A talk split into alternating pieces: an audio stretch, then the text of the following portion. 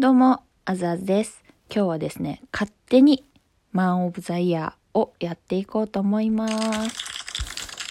マン・オブ・ザ・イヤーって何って感じですよね。なんか、ウーマン・オブ・ザ・イヤーってあるじゃないですか。まあ今年1年活躍した、最も輝いてた女性に贈られる賞みたいな。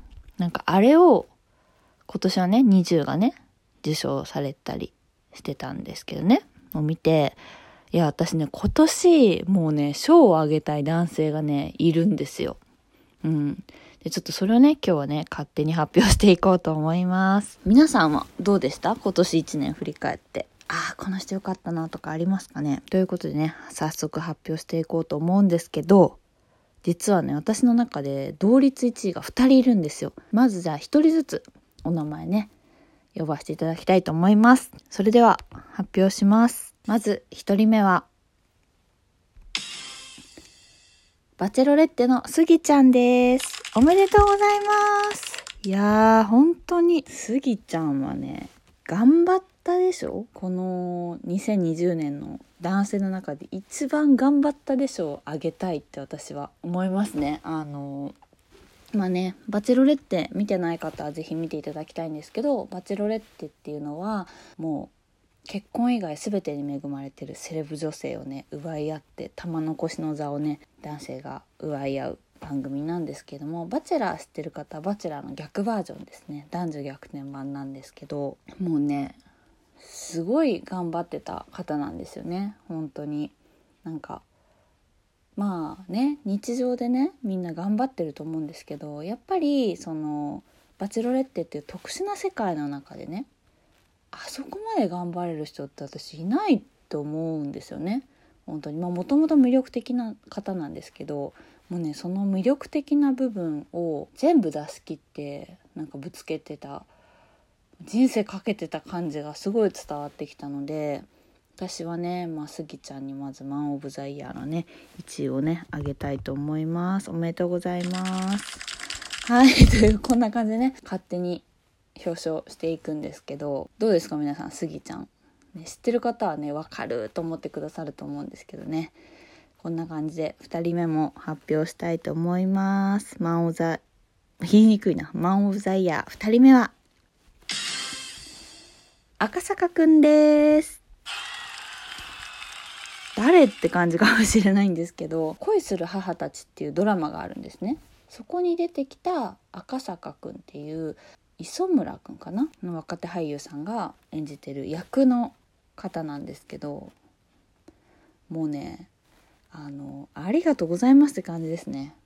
本当になんかなんだろうまああの設定としてはその職場の女性の上司に恋心を抱く男の子なんですけどもうね本当にね年下っていいなってね思わせてくれる男性でしたね。セクシーだったしとても色気もあったしなんか、ね、夢を見させてくれたとっても。女性がここういう場面はこうしてほしいっていうのをね全部やってくれるの。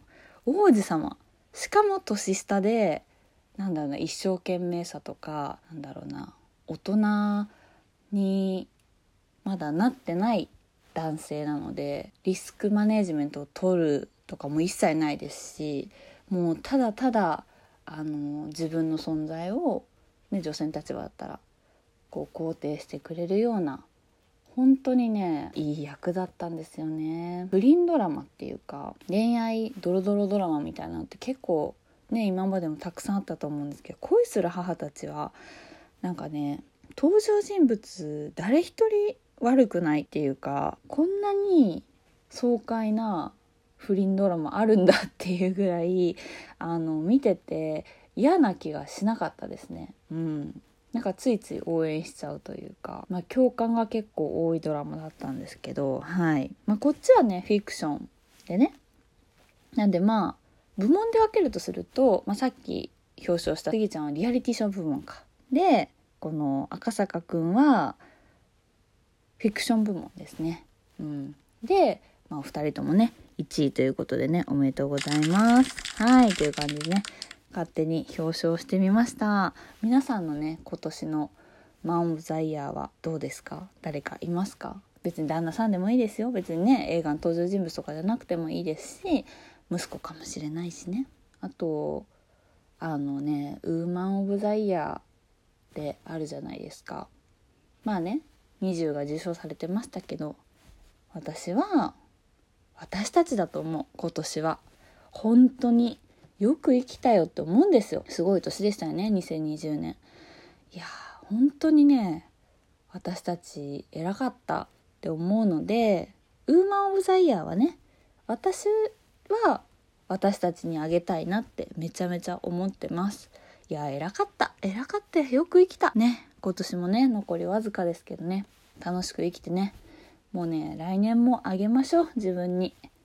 うん。まだちょっと暗い感じが続きますけどね。まあそうやって今年は本当にね自分のことを褒めて周りのことも褒めてね最後締めくくっていけたらいいなと思ってます。あのこのラジオまたね聞きたいと思ってくださったらねまたハートとかね送ってくださったらすごい嬉しいです。でもね一日一日ね本当にちょっとずつね聞いてくれてる人が増えてくれてて私もねあの寝る前とかにねふわーっと思ったこととか喋ってるんですけどまた来年も続けていければいいなと思います。はい最後まで聞いていただいてありがとうございました。